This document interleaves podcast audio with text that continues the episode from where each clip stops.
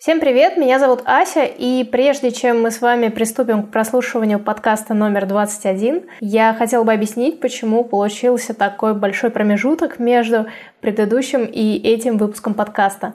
Этот подкаст с Аней Ломакиной был записан почти что год назад, в начале 2018 года, а сейчас, когда он выходит, декабрь 2018, как видите, прошел почти что год. Это связано с тем, что я довольно долго не могла приступить к его обработке, а это, в свою очередь, из-за того, что довольно скоро после записи этого подкаста я немножечко прокачалась в записи звука, научилась делать так, чтобы он получался более качественным, а этот подкаст записан на, так скажем, предыдущую версию того, что я умела, и, соответственно, звук в нем не очень. И я думаю, что вы понимаете, когда умеешь уже делать что-то классное, показывать общественности что-то сделанное менее качественно, совсем не хочется. Но все-таки разговор с Аней получился, как мне кажется, классным и интересным, и поэтому я решила, что не буду больше от вас его скрывать. Я надеюсь, что следующие выпуски подкаста по звуку будут более качественными. Ну, а за этот я прошу прощения и надеюсь, что информация для вас окажется важнее, чем некоторые помехи в звуке или слишком громкий смех, который в этом подкасте можно услышать. Вот и все, что я хотела сказать. Больше не буду отнимать ваше время. Приятного прослушивания! Всем привет! Это «Пора рисовать» подкаст про рисование. Меня зовут Ася Александрова, я рисую, учу рисованию и руковожу петербургской студией, которая тоже называется «Пора рисовать». Сегодня со мной будет разговаривать Аня Ломакина, иллюстратор и видеоблогер. Привет! Привет! Расскажи, пожалуйста, про себя, чем ты занимаешься и как ты к этому пришла. Так, меня зовут Анна Ломакина, как мы уже выяснили. Эм, я иллюстратор художник, иллюстратор. И рисую уже достаточно давно, но в профессиональном плане эм, уже, наверное, лет пять. Я рисовала с детства, и как бы это было всегда органической частью меня, то есть сколько я себя помню, столько я и рисую. А потом я поняла, что из этого может получиться классная профессия. И это круто, когда есть возможность превратить свое хобби в профессию. Вот. А потом я поняла, что мне очень нравится записывать видео и радовать э, людей своими видео. И я поняла, что людям интересно смотреть процесс рисования, как, в принципе, и мне было интересно, потому что половину того, что я умею, я научилась в YouTube. Mm-hmm. И мне захотелось сделать такой развлекательно-образовательный контент, и так появился мой канал. Расскажи немножечко вот про этот переходный этап между хобби и профессией, как это происходило, чему ты училась, помогло ли тебе то, чему ты училась, ну, в том, чем ты занимаешься теперь? Вообще, я очень долгое время хотела быть э, сначала модельером одежды, потом просто графическим дизайнером, и мне казалось, что иллюстрация — это не очень серьезно, то есть из этого ничего не выйдет, такого, как говорят, это не настоящая профессия. Но потом... Кто говорит? Очень многие. Ко мне на воркшопы приходят женщины, которые уже несколько лет работают э, врачом или бухгалтером, и их в свое время родители заставили пойти в такой университет, а теперь они хотят связать свою жизнь с рисованием. Ну, кстати, низкий поклон таким людям, они смельчаки на самом деле. Я на третьем курсе поучаствовала в конкурсе на 99 дизайнс, то есть когда выставляют заказчики выставляют свои работы, и можно в конкурсной основе выбить себе, так сказать, этот проект. Вот. А потом э, я поняла, что с этого могут получиться реальные деньги. Возможно, я звучу немного меркантильно, но это когда ты студент на третьем курсе и понимаешь, что еще один год и все, ты в свободном плавании, ты хватаешься за любую возможность. И все мои одногруппники были настроены на графический дизайн, на веб-дизайн, то есть работа в студии, а я понимала, что это не совсем мое.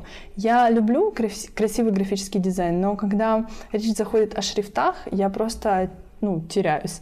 И, и мне, я засыпаю обычно. Да, и, мне очень нравятся просто вот картиночки. Я поняла, что это кому-то нужно. Mm-hmm. То есть э, есть люди, которым нужно иллюстрировать книги, журналы. Есть сейчас очень большая область э, разработки приложений для детей. Это очень распространенная и нужная тема. И, короче, везде нужны профессионалы.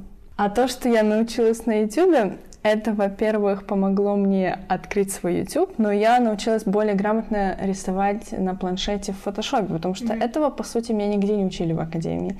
И это было такое освоение новой земли.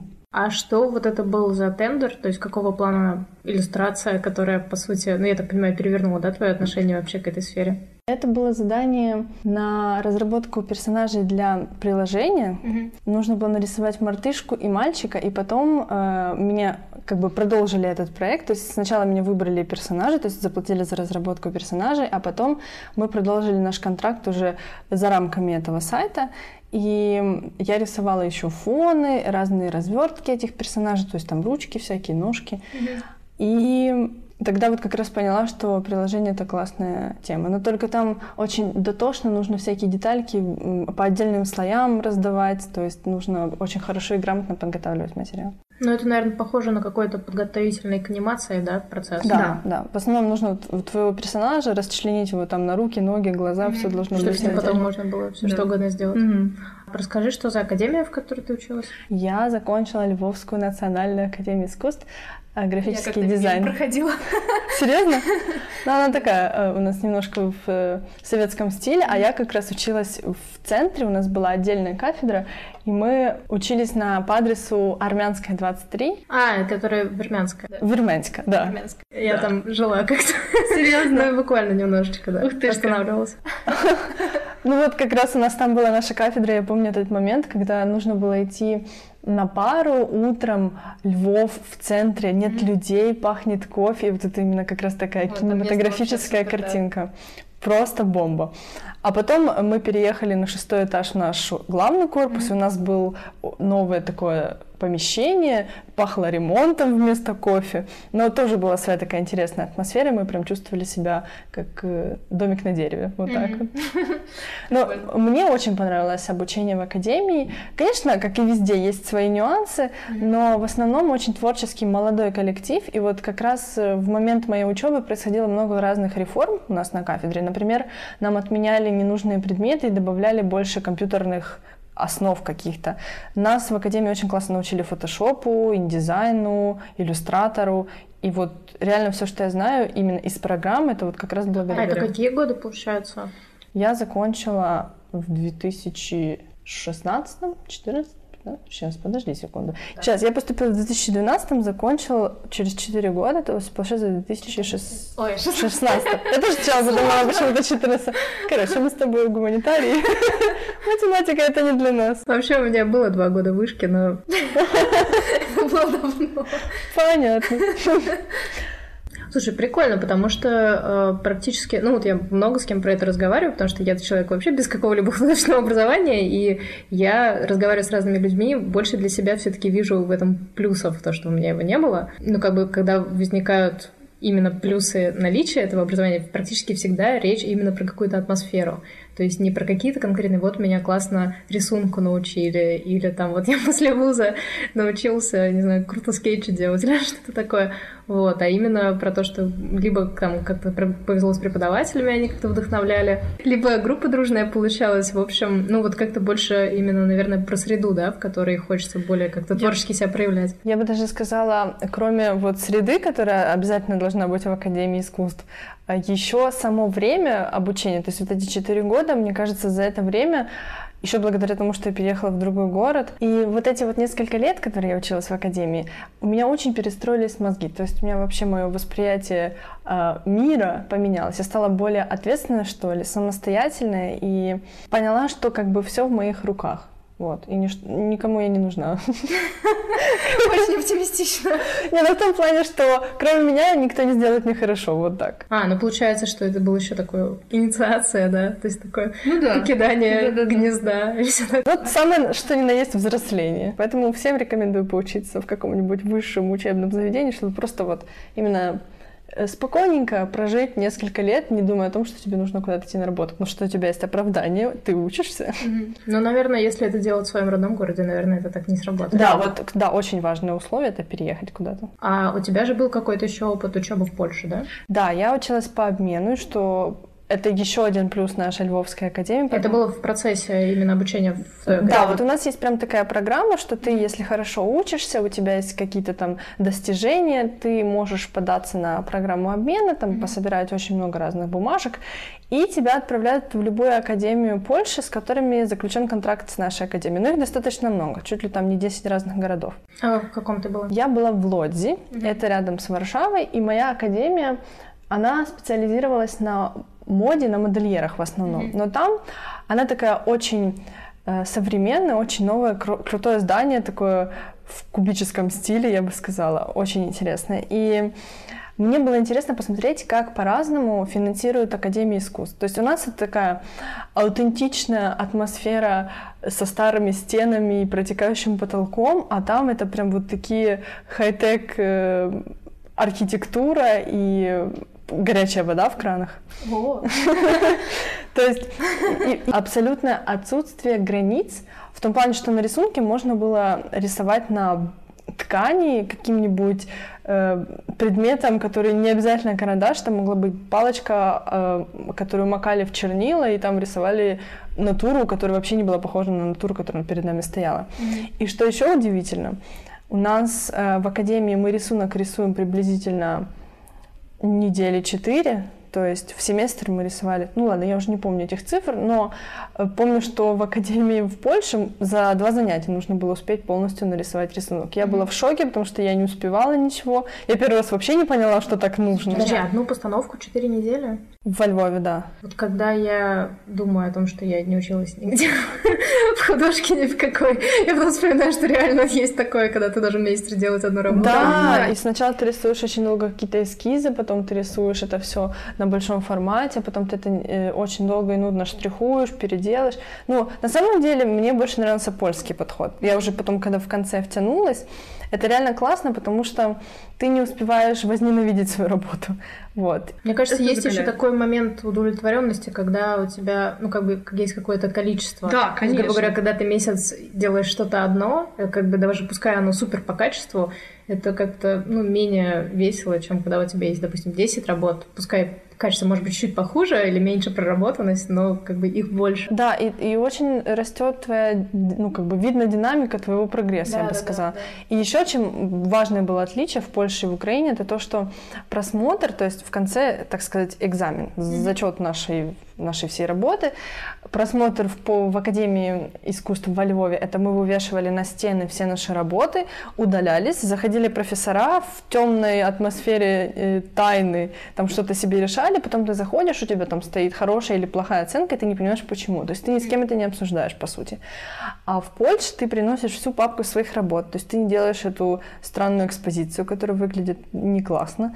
И обсуждаешь с профессором свои работы. Вы обсуждаете ваш прогресс, вы обсуждаете ваши твои ошибки, и еще можно даже за оценку поторговаться. То есть у меня mm-hmm. так было.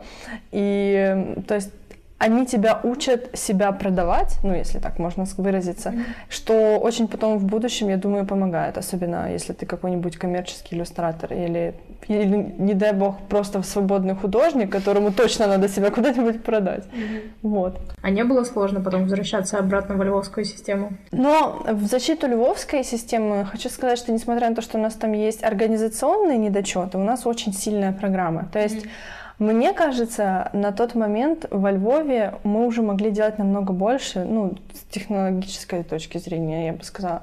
Мы там уже верстали журналы брендбуки, а в Лодзи мы тогда делали только разработку логотипа. Ну, то есть мы как-то все время шли чуть-чуть на шаг вперед. И плюс мы учимся 4 года на бакалавре, а в Польше только 3. Ну, у них потом 2 года магистратура, а у нас было полтора, по-моему. Ну, как-то так. Mm. Я думала, бакалавриат везде 4 года. Не везде. У кого-то в Польше есть такая еще система, типа, по-польски это звучит как еднолите, то есть ты проходишь сразу и бакалавриат, и магистратуру, и ты не можешь уйти. То есть тебе нужно 6 лет проучиться все время. Mm-hmm. Это у психологов так, по-моему. Но мне кажется, просто три года для высшего образования это так мало. Ну, то есть, либо да, ты в любом случае должен идти потом в магистратуру. Ну, то есть, три года ты ничего не понял. Что, что вообще произошло? Да, и при том, что у них нагрузка не такая серьезная, точно mm-hmm. ничего не понял. Получается, что сейчас ты в основном как фрилансер, да, работаешь? Или... Да, я сейчас в основном рисую Вообще я специализируюсь на такой детской иллюстрации. Мне очень нравится такой милый стиль, и я люблю, когда мои иллюстрации заставляют улыбаться. И в основном я сейчас беру короткие заказы, потому что в моей жизни появилось много YouTube. Это mm-hmm. очень энерго- и времязатратное дело. А, плюс я еще ушла в офлайн и провожу воркшопы, и встречаюсь с людьми, и у меня, так сказать, меньше времени осталось. Но как бы я могу себе позволить брать меньше заказов, но беру только те, которые мне прям вот очень нравятся. Mm-hmm. И сейчас это в основном какие-то там одно-двух э, иллюстративные проекты, рекламные в основном. Или также рисую иногда портреты на заказ, то есть это вообще такая моя отдушина.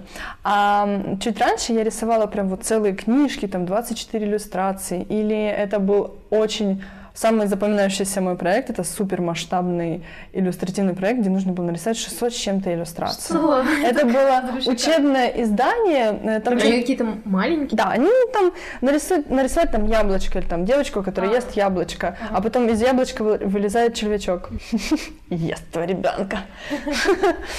Это нужно было все нарисовать в очень сжатые сроки, и я хочу сказать, что вот желаю каждому пройти такой заказ. И... А сколько, сколько он длился? Просто интересно, 600 иллюстраций за сколько? Я рисовала это на пару с э, девочкой. Мы, получается, пополам разбили, то есть 300 иллюстраций, можно mm-hmm. сказать мы нарисовали за, по-моему, два с половиной месяца. Плюс параллельно были еще... работа такая, да, параллельно были еще заказы. То есть это, это ладно, если ты просто сел и параллельно у меня еще была, по-моему, книжка, еще было какое-то маленькое задание, YouTube, ну то есть э, времени реально непонятно откуда было брать. Mm-hmm. Вот. Но реально желаю всем пройти такую школу жизни, потому что потом ты начинаешь ценить свое время и понимаешь, что можно успеть все. И фраза «нет времени» вообще неприменима, мне кажется. Ну да, очень, наверное, дисциплинирует. Очень. Помогает распределять время да. проектами и так далее. Ну, получается так, да, что сейчас у тебя, ты говоришь, а, время на именно иллюстрации сокращается в пользу такой, скажем, более социальной работы, да, ну если так публичное Можно и образование, а, обучение. Видишь ли ты какую-то идеальную пропорцию этого? Как бы тебе хотелось, чтобы это в итоге стало? Или тебя супер устраивает то, как это сейчас? Какая-то цель есть? Я, да, я очень хочу, хочу себе позволить не брать заказы от посторонних людей. Сейчас я объясню, что я имею в виду. Я хочу делать свой продукт. То есть, если это будет книжка, то я хочу ее сама написать, сама нарисовать, ну и кому-то отдать, опубликовать. Вот. Э, если это будет какое-то там приложение, ну, то есть я хочу его нарисовать, и чтобы это было мое приложение, которое потом кто-то разработает, ну, в таком плане. Mm-hmm. Вот. Или работать с очень интересными какими-то крутыми проектами. Ну, то есть а, я хочу, моя вот мечта э, позволять себе выпендриваться в плане заказов. Ну, то есть именно брать только то, что вот прям очень цепляет за душу. Потому что, конечно, все... Я так понимаю, ты к этому идешь так или иначе. Ну, я надеюсь. Потому что мы все начинаем, знаешь, того, что дадут. Мой вообще самый первый такой серьезный книжный иллюстративный проект длился очень долго. Я рисовала шесть серий книг про зубы. Но в стиле, который мне... Книг про зубы? Да. Там приключения были зубов, там серьезно вообще была сага. Вот. И стиль мне не очень был близок. Он был такой, как бы это сказать, смазанный, очень такой гладкий, вот. А я люблю, когда видно текстуру, когда все попроще.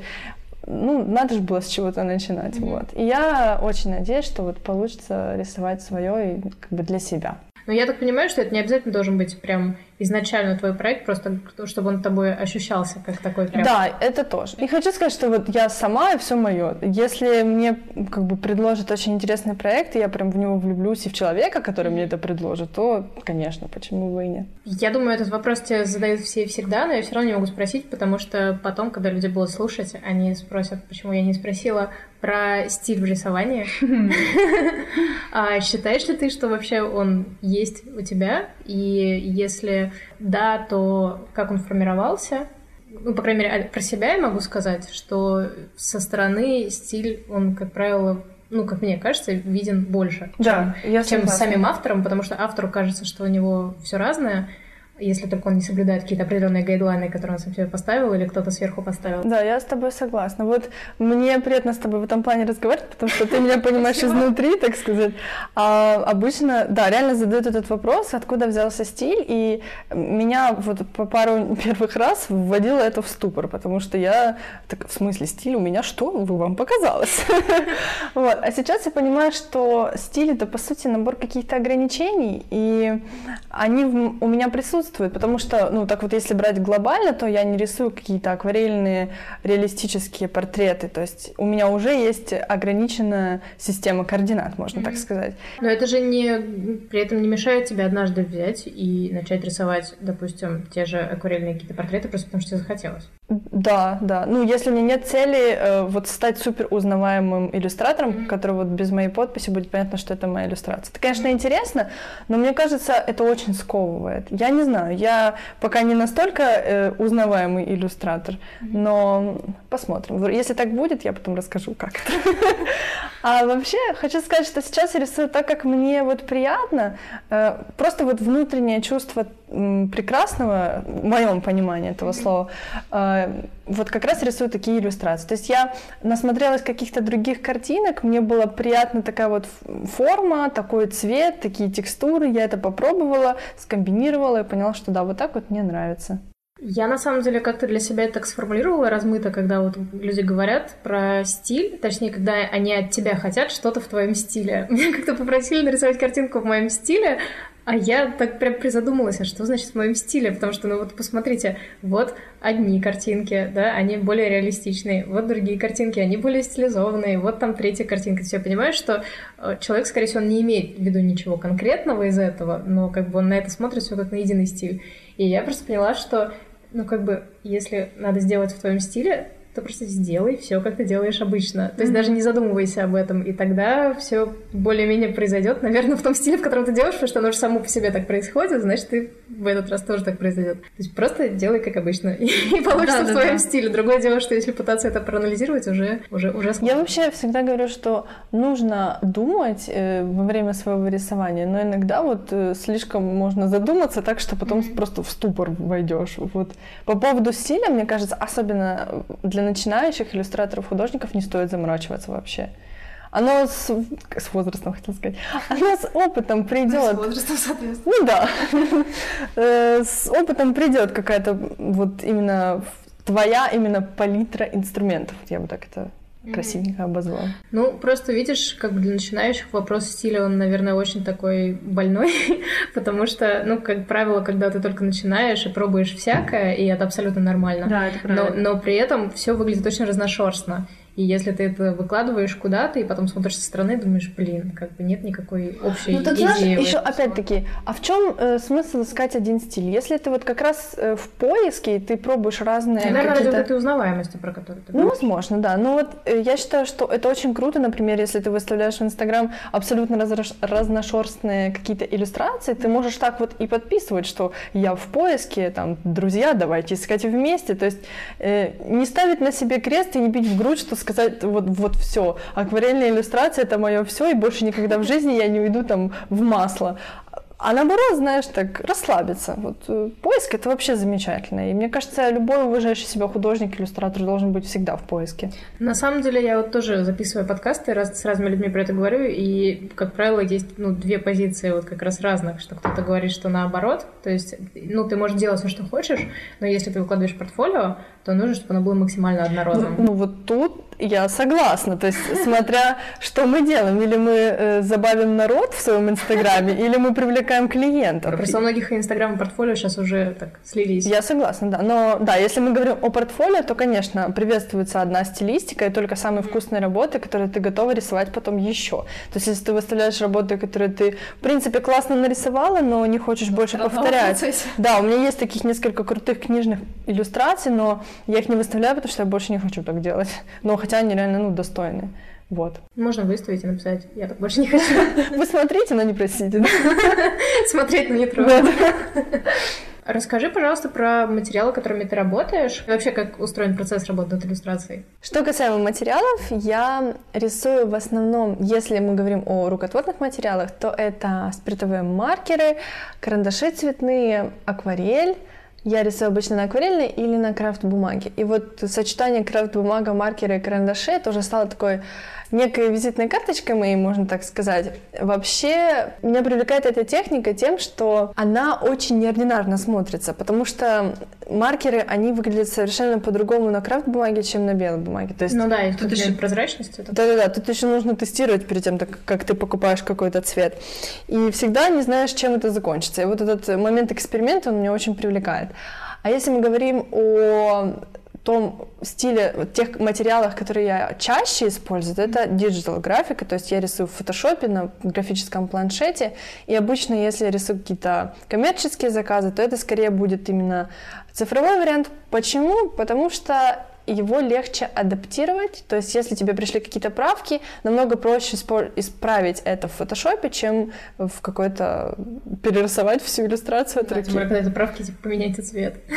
Да. Или там недавно мне пришла правка на рукотворную иллюстрацию «Собаку нарисуйте в профиль». И я понимаю, что мне просто нужно перерисовывать все заново. Повернуть собаку? Да. Ну, она действительно фас выглядела больше как белка, чем собака. То есть, как бы правки справедливые, но всегда это немножко больно. Так вот, если бы это было в digital варианте, то это бы не заняло очень много времени. Mm. Вот. Это по поводу материалов. Что там еще было? Про процесс работы. А. Ну, может быть, знаешь, тоже для двух э, разных областей, если ты это делаешь не на заказ, и если это делаешь на заказ, потому что наверняка процессы различаются. Если я рисую на заказ, то я больше уделяю времени скетчам. То есть обычно клиент требует тебе скинуть, ну как требует, просит. Ну то есть скинуть скетч. Если я рисую скетч для себя, то обычно это выглядит просто как непонятные, странные линии, которые пойму только я. То есть это в моей голове просто может быть какое-то расположение объектов. А если я рисую для клиента, то я могу прям заморочиться, прям вплоть до вырисовывания каких-то мелких деталей, даже легкого тонального разбора. Потом все приблизительно одинаково, я начинаю прорабатывать в цвете, могу еще клиенту скинуть разные варианты цвета. А если рисую для себя, то просто вот экспериментирую, пока не скажу хватит.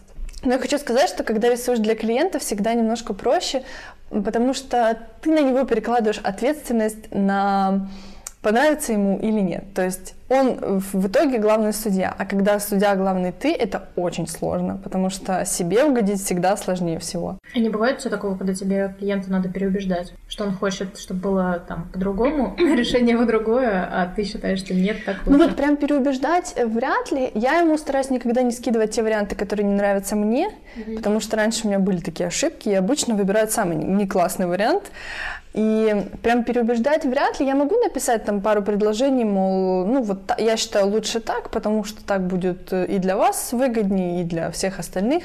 Вот. Мир станет лучше. Но в целом я тебе хочу сказать, что я привыкла к тому, что как бы в итоге всегда решает клиент. И вот как раз на том сайте, про который я говорила, 99 Designs, mm-hmm. он очень закаляет, потому что там выбирают обычно в победителе какой-то ну, трэш откровенно. И ты понимаешь тогда и учишься, что у людей абсолютно разные вкусы, и не всегда твое классно совпадает с другим. Поэтому нужно к этому быть готовым и иметь, так сказать, нервы и любить свою работу, но не влюбляться в нее. Вот.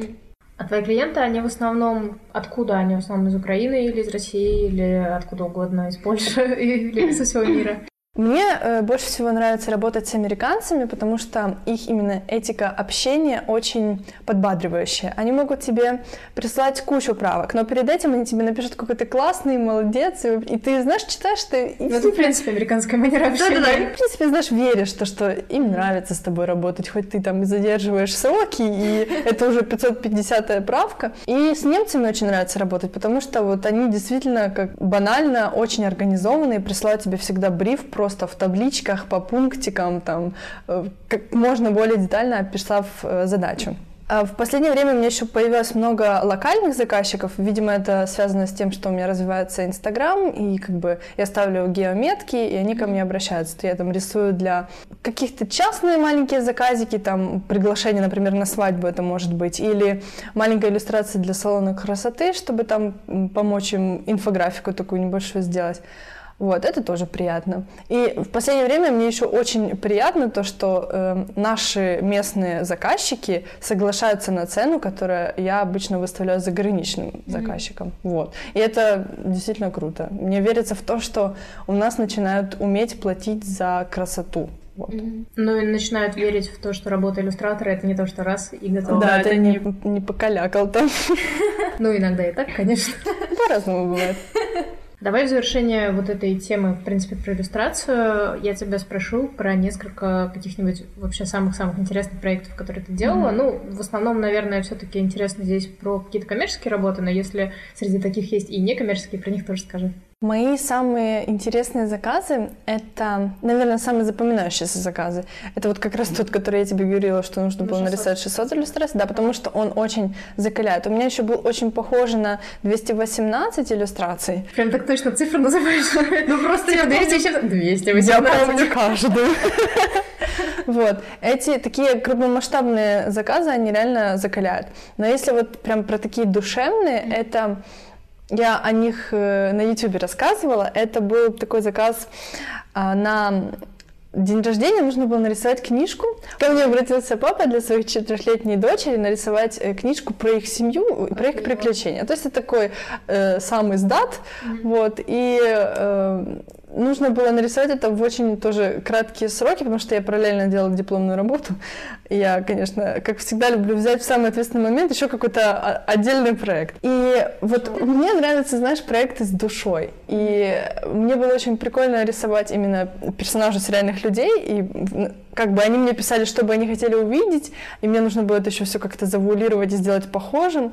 И вот это было прикольно. Что я еще помню, еще один был очень трогательный э, заказ. Э, девушка э, хотела подарить своей маме э, иллюстрации для ее стихов. А мама ее была очень тяжело больна, у нее была, по-моему, четвертая стадия рака. И в процессе того, как мы с ней э, уже работали, мама, к сожалению, не стала. Mm.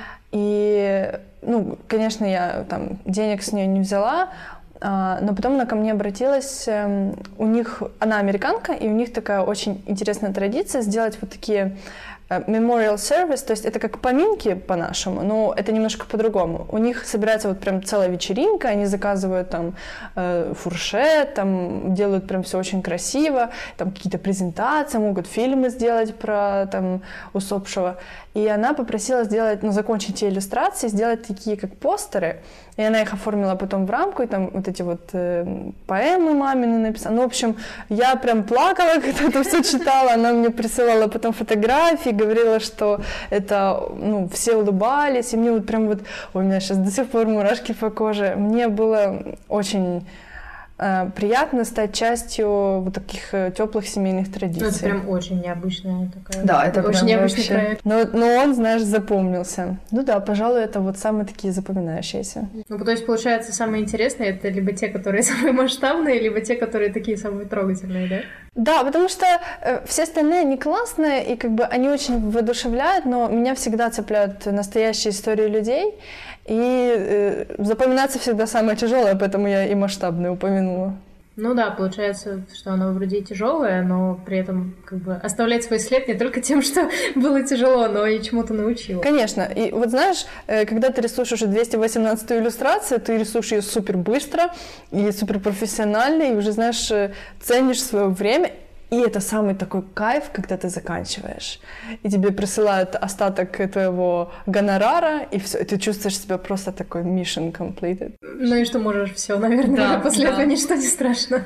Ну, я не знаю, буду ли я брать в дальнейшем такие огромные проекты, но это, говорю, вот желаю каждому. Расскажи, пожалуйста, про свое преподавание. Как так вообще вышло, что ты решила, что пора преподавать? Эм, и что на твоих занятиях происходит? Э, я бы не сказала, что это вот прям преподавание. Скорее, это больше встречи по душам. Вот. Mm-hmm. Я поняла, что очень многим людям интересно узнать больше о конкретной технике. Это вот э, крафтовая бумага, маркеры и карандаши. И в то же время им интересно встретиться со мной, пообщаться и вот научиться э, чему-то, что я бы могла рассказать вот прям за один день. Я подумала организовывать такие вот встречи, где мы собираемся небольшой компанией, там максимум 15 человек, и рисуем Э, в теплой атмосфере обычно я выбираю для места проведения какие-нибудь кафешки, потому что э, сама считаю, что художник не должен быть голодным. И мы делаем там перерыв на обед, э, пьем какие-то вкусные напиточки, при этом рисуем, и я рассказываю о том, как я вот э, постепенно пришла к такому стилю, рассказываю о том, как правильно построить персонажа, как э, выбирать цвет для своих иллюстраций. Ну, в общем, рассказываю такие базовые художественные приемы, которые вот мне кажутся прям вот элементарными, но я понимаю, что э, людям хочется это узнать, и в то же время не хочется ходить очень долго в художку для этого. А я могу это рассказать за один день. И я стараюсь, чтобы наши встречи проходили очень атмосферно и в то же время очень продуктивно. И мне очень приятно, когда участники в конце говорят, что вот почему я дома сижу, рисую, ничего не получается, а вот Каня пришла и прям нарисовала.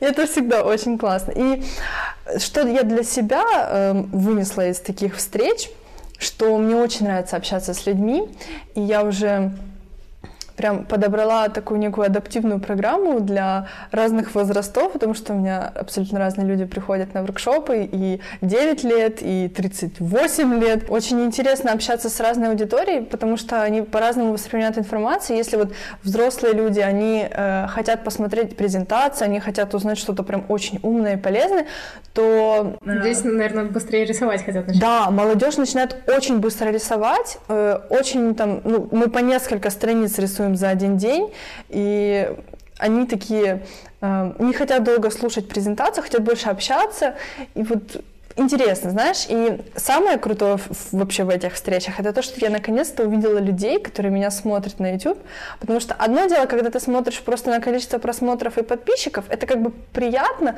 я это стараюсь осознать, но по сути это просто цифры на экране. А тут приходят реальные люди, ты видишь их реальные эмоции, и я начинаю понимать, что возможно, все, что я делаю, не напрасно. И мне очень вот это нравится. Я обожаю общаться с людьми и поняла, что мне это прям вот приносит удовольствие. А как все-таки лучше, чтобы группа была, так скажем, одновозрастная, или прикольнее, когда есть разные и совсем, совсем юные и уже взрослые ребята? Я стараюсь, э, если у меня, вот, например, в одном городе есть несколько дней, стараюсь разбить так сказать, по возрастам, mm-hmm. то есть где-то, ну, там, 9-15 и 15 и выше. Mm-hmm. А, потому что, когда соприкасаются разные возрастные категории, я могу просто не успеть каждому уделить внимание, и а, так я как бы для всей группы в одном тоне несу информацию, mm-hmm. а так мне придется разрываться, и я переживаю, чтобы, знаешь, никто не остался незамеченным. Поэтому, ну, я считаю, есть смысл немножко делить, но если уж так сказать, нет возможности, ну тогда нужно, чтобы группа была чуть поменьше, чтобы вот я каждому могла подойти и, так сказать, обнять и рассказать. Мне кажется, когда группа смешанная, еще возникает такой элемент, что те, кто постарше, начинают завидовать тем, кто помладше. Даже не в том смысле, что они быстрее там чему-то обучаются, а потому что, эх, вот, типа, мне бы так, когда мне было 12. Да, очень многие переживают, что они поздно начали рисовать, и что вот у них уже ничего не получится. Я стараюсь нести этот месседж просто в массы, что никогда не поздно начать что-то делать, в принципе, что угодно. И наш мозг очень гибкий, пластичный. И вот э, когда тебе захотелось, тогда и начинай, и все с тобой будет хорошо. А у тебя есть какая-то, не знаю, мысль о том, как бы это могло трансформироваться, развиться, вот именно вот этот обучательный момент? Чтобы это, например, были уже не однодневные воркшопы, а что-то большее? Или, или пока тебя устраивает как есть? Ну, ты знаешь, я вот к тебе пришла, посмотрела, как у питерских коллег это происходит, и я бы была очень рада, чтобы, если бы у меня вот была такая возможность открыть у себя на родине. Кто знает, кто знает. Так что, если меня откроется, приглашаю. Там, получается, особенно такого нету, да? Потому что у нас, например, ну, говорят, я вот не знаю, как это на самом деле не проверяла, но говорят, что в Петербурге разных художественных студий на единицу, ну, как бы, как сказать? На человека, да? На человека, да, получается больше, чем, например, в Москве что mm. у нас прям очень-очень этого много. Ну, ты знаешь, мне кажется, Питер и Львов очень похожи в этом плане. Вот, мне кажется, наши города относительно нашей страны несут такую функцию образовательно-культурную, я бы mm-hmm. так сказала. У нас еще во Львове в последнее время айтишников много развивается. Mm-hmm. И это такая классическая ситуация. У меня все друзья, парочки, это парень-айтишник, девушка, деятель искусства. И вот я думаю, у нас есть одна студия иллюстрации, но они такие более коммерческие ребята. Я бы хотела вот как раз, знаешь, для э, простых смертных можно сказать. Я вот верю в то, что рисовать может каждый, и мне хочется переубедить народ, что вот э, есть такой страх у людей, что вот я не умею рисовать, и никогда у меня этого не получится. А по сути рисовать это, ну, ремесло, это как научиться кататься на велосипеде. Тебе просто нужно практиковаться больше и как бы хотеть это делать, вот, и все получится. И, ну да, я бы, я бы хотела сделать офлайн студию Также я подумываю об онлайн образовании, потому что это, ну, такое, знаешь, современное и можно нести в большие массы. Меня смотрят же не только во Львове, как бы, я думаю, люди, которые не имеют возможности доехать, будут очень этому рады. Ну да, мне нравится это направление, я постараюсь выжать из себя как можно больше, стать, знаешь, полезны этому миру. Я думаю, что у нас э, вот это вот количество творческих всяких проектов, оно связано еще и с тем, что просто большое количество выпускников творческих вузов, и во Львове, скорее всего, похожая ситуация, если там а, а, академия, тем более, ну, как бы вот эта вот связь с той же Польшей, да, то, что люди ездят туда-сюда, там нахватываются какого-то опыта, и потом хотят его как-то применять. Да, у нас, э, кроме нашей Академии искусств, есть еще пару вузов, которые выпускают творческие специальности. Львов же маленький город. Очень, ну да, маленький, он очень камерный. Мне когда сказали, что Петербург похож на Львов, я приехала сюда, и я не могу до сих пор понять, в чем связь. Я, честно говоря, тоже понимаю. Там вообще нет воды, например. Да, нет воды, это раз. Э, очень-очень маленькие улицы у нас, и все такое, знаешь, камерное, средневековое, у вас такой размах ну столичный. Но, но вот, э, скорее всего, именно как раз это вот культурное, знаешь, слово в стране, вот, наверное, в этом сходство. Расскажи, пожалуйста, чуть поподробнее про YouTube-канал, как вообще пришла идея, э, как это начиналось, не знаю, какие вообще самые первые твои были шаги, осталась ли концепция той же, которой была, или ты ее как-то меняешь, в общем, вот как это. Я думаю, это еще будет еще очень интересно тем, кто, ну, сейчас же практически, не знаю, каждый уважающийся иллюстратор мечтает о YouTube-канале, вот, ну, потому что все смотрят, конечно же, как рисуют другие, думают, а чем я хуже. Какой, например, ну, ты бы посоветовала минимальный набор, с чего можно начать, чтобы это делать? Подожди, давай по порядку. Первый, первый вопрос. Как я начала? Давай. Вот как раз после того, как съездила в Польшу, ага. мне очень нравится смотреть разные каналы э, разных профессий людей. Я люблю подсматривать. То есть мне интересно, как, как вот бы моя жизнь сложилась, если бы я э, там работала, не знаю, нейрохирургом, ну, к примеру. Есть такие каналы? Не, ну, я бы очень была рада, если бы они были. Серьезно, вот, может быть, кто знает, я бы посмотрела с удовольствием. А я захотела рассказать просто о том, как происходит моя жизнь. И как раз это началось в Польше, потому что мне хотелось запечатлеть э, все вот эти вот интересности, которые со мной происходили. И вот мое первое, по-моему, видео, это как раз мой рассказ о том, как я училась в Польше. А потом э, мне захотелось рассказать о том, как в принципе проходит мое образование в Академии искусств, потому что я же понимаю, что не все там учатся, и, возможно, кто-то строит себе какие-то странные образы о том, что это такая эм, интересная атмосфера, оно, возможно, окажется более прозаичным или наоборот. Ну, и мне захотелось рассказать об этом. Плюс, знаешь, у меня на тот момент во Львове не так много было друзей, и мне хотелось банально общения, наверное, и я вот хотела найти это в интернете. Мне кажется, очень многие ютуберы со мной согласятся, что у них самое продуктивное видеопроизводство происходит как раз тогда, когда им одиноко или скучно. Вот. И мне захотелось куда-то выплеснуть свое рисование. Я еще такой человек, не могу рисовать без определенной цели. То есть мне нужна финальная э, фраза, зачем я это делаю. И вот когда я просто для себя рисую, ну, бывает такое ради вот этого вот удовлетворения, но обычно мне нужна цель. Вот и цель нарисовать, чтобы потом из этого сделать видео, это крутая цель. Она очень стимулирует, и ты дожимаешь каждую иллюстрацию до конца, ты заканчиваешь свои скетчбуки, а не бросаешь их на середине. Сделать обзорчик. Да, это, конечно, странно и как-то так звучит корыстно, ну, не знаю, так вот я привыкла. Э, в школе нас научили зарабатывать оценки, то есть мы должны все время чем-то быть поощрены. Mm-hmm. Поэтому, наверное, вот отчасти так. Потом, какие там еще были вопросы по поводу Ютуба? Я так поняла, что изначальная цель создания, она была вот просто рассказать про вот то, как бывает, когда ты студент этой академии. Да, вот просто поделиться своей жизнью. А вдруг кому-то будет интересно? Но ты продолжаешь делать видео для этого же, или как-то все-таки поменялась концепция?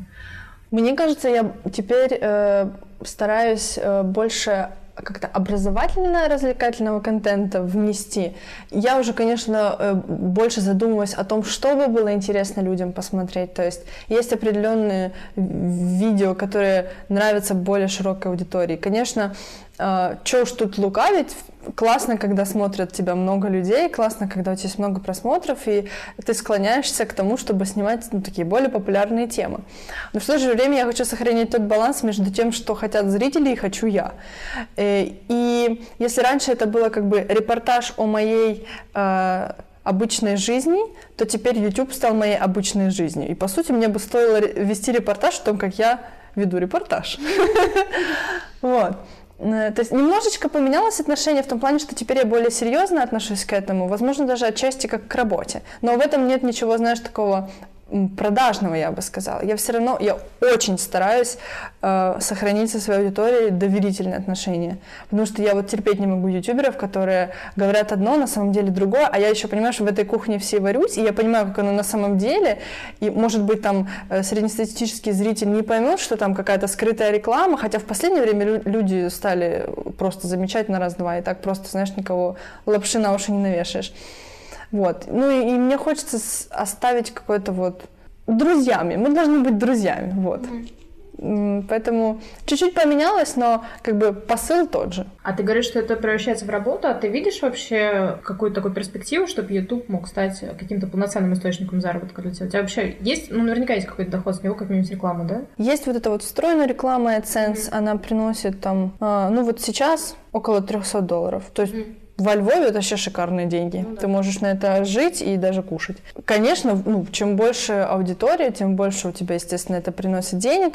А, Еще есть рекламная интеграция, которая отдельно от mm-hmm. вот этого YouTube. Но я тоже как бы предлагают рекламировать очень много всякой шняги.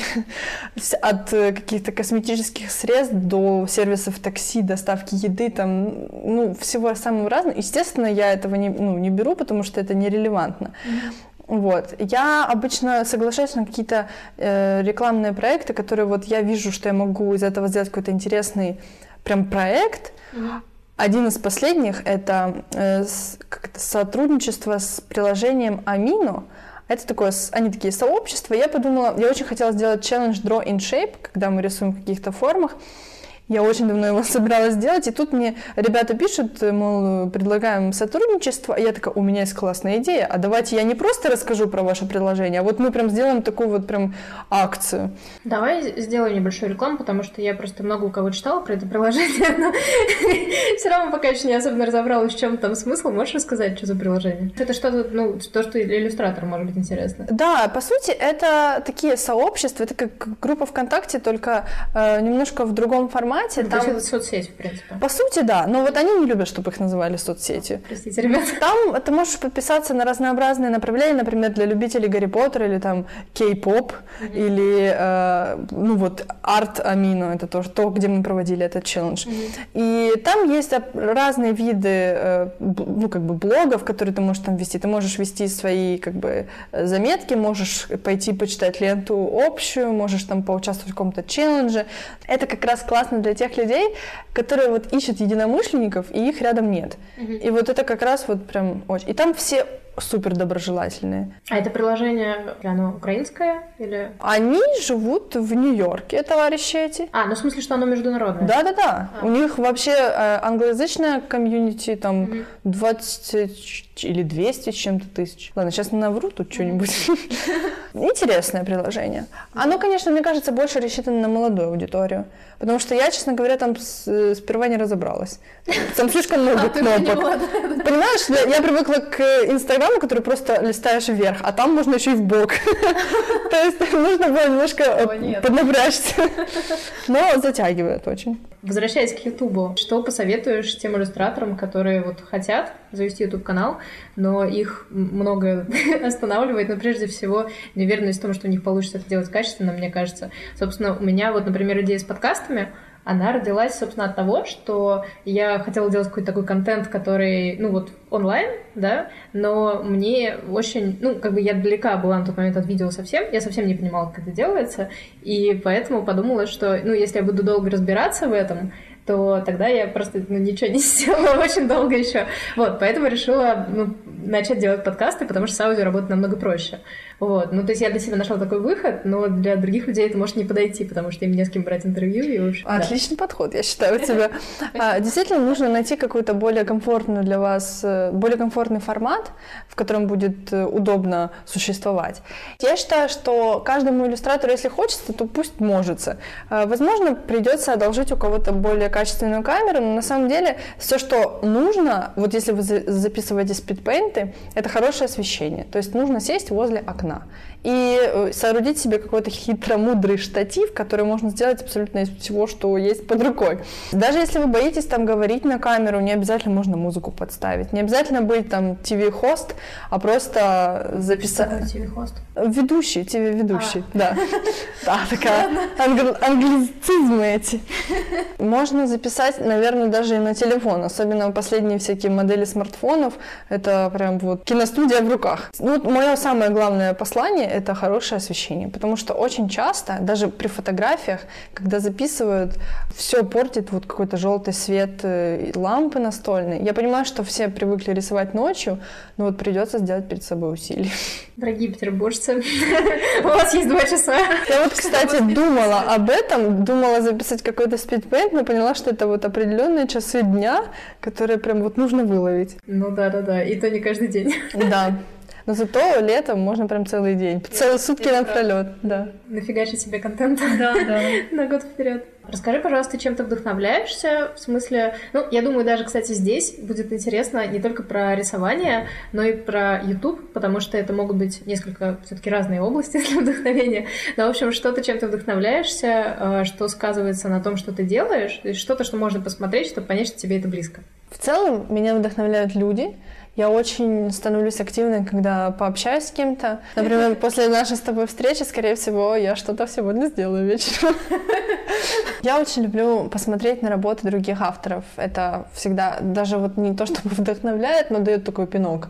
Э, потому что ты думаешь, что я сижу, просто ничего не делаю. Или ты там посмотришь на какую-то новую технику и думаешь, все, я теперь поняла эту жизнь. Теперь буду рисовать, пока не получится так же. Если по поводу YouTube, точно так же. Вот, например, сегодня утром вышла такая подборка YouTube Rewind или Rewind, я до сих пор не знаю, как правильно произносится. Это, в общем, такое видео о ютуберах, которые запомнились этому миру за этот год. Mm. И потом там есть такая целая подборка. Я потом посмотрела на этих ютуберов и наткнулась на много испаноговорящих э, людей. У них по 12 миллионов подписчиков. И я просто в шоке, насколько эта область э, далека от нас. То есть мы вообще не подозреваем, что они существуют, как они, ну, скорее всего, у нас. Латинская Америка, наверное. Латинская Америка, ну, все испаноговорящие народы. Mm. И, слушай, у них такие интересные, у них такие форматы. А я... ты понимаешь испанский? Не, я не понимаю ничего, просто мне очень было ну, интересно посмотреть, что люди смотрят, знаешь, кроме нашего русскоязычного. И всегда это немножко тебя тоже вот так вот подбадривает, ты думаешь, блин, у них так получается классно, а да, да чем я хуже? И вот такое вот, да чем я хуже, очень меня стимулирует. То есть, возможно, отчасти какое-то тщеславие, наверное, но не знаю, все мы люди, все мы стремимся стать лучшей версией себя. Мне кажется, тщеславие вполне себе вдохновляющая вещь. И мне кажется, все художники этим наделены как никогда. Э, и те, кто, знаешь, говорят, что они рисуют для себя, они лукавят, мне кажется. Вот. А если говорить о чем-то конкретном, например, о книгах, фильмах, чтобы понять мой настрой, то я люблю читать какие-нибудь романы о любви. Например, моя самая любимая такая книжка, которая вот прям на ум приходит, это Джейн Эйр. Или я люблю читать какие-то жизнеутверждающие книжки. Например, последнее, чего я прочитала, это «Важные годы» из издательства «Миф». От автора не помню и никогда не помню авторов, простите меня, авторы. Она такая о том, как нужно делать правильные выборы в этот период жизни, то есть когда тебе исполнилось 20, но еще не исполнилось 30. Просто многие а, как бы прожигают это время, хотя вот как раз нужно думать головой, это очень продуктивное время. Я вот когда читала, не всегда с собой находила э, какое-то совпадение, потому что я такая очень настроенная на какие-то покорения гор, а там такие люди, мол, типа, пойду погуляю с друзьями в баре, там такое. Я всегда была такой очень домашний человек. Но я не об этом. Книжка очень крутая, мне очень понравилось там э, про уверенность в себе, как ее вообще откуда брать, про ощущение времени и вот эти вот все э, дела, которые я сейчас говорю, они как раз вот в конце книжки. То можно сразу читать конец. Вот. А я очень много смотрю разных сериалов, ну, в основном те, которые смотрят все. Э, я их смотрю на фоне, когда рисую, особенно если это какая-нибудь механическая работа. Да, музыку слушаю тоже очень-очень разную. Очень люблю джаз, особенно если он такой какой-то соул, ну, соул джаз какая-то смесь. На э, iTunes есть подборки разные. Я вот просто себе включаю, и вот эта музыка, она мне напоминает кафе. То есть я как будто бы сижу в кафе, но дома. Обычно моя музычка в YouTube тоже такая какая-нибудь джазовая, легкая. Она так расслабляет и в то же время подбадривает. Недавно как раз видела, кто в Инстаграме постил, есть сайт, где можно слушать музыку, точнее даже не музыку, а просто звук из кафе. Mm. Что есть такая... Прям шум такой, да? Да, да, то есть бывает, что в кафе или вот где-то еще э, лучше работается, чем в стерильных условиях, например, Это дома, правда, вот, да. потому что, ну, как-то, наверное, ты сильнее пытаешься абстрагироваться как раз от этого шума, и в результате сильнее концентрируешься Это на правда, да. Я вот даже когда за компьютером работаю в кафе, я не лажу по разным сайтам, то mm-hmm. есть я просто все время в одном, это удивительно. Хм, интересное место. Интересно, у меня просто иногда, ну, как бы, несмотря на то, что у меня есть студия, я не очень люблю выходить из дома.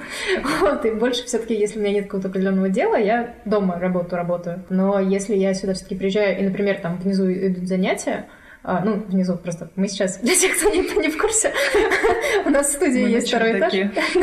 да, мы сидим на чердаке, вот, а внизу пространство для того, чтобы там происходили занятия. Если там идут занятия, у меня вот здесь вот процесс реально идет, ну, как бы более, более бойко, потому что, видимо, я пытаюсь их не слышать и как-то больше концентрируюсь. Слушай, интересная мысль, я никогда об этом не задумывалась. Ну, надо попробовать с этими звуками из КП.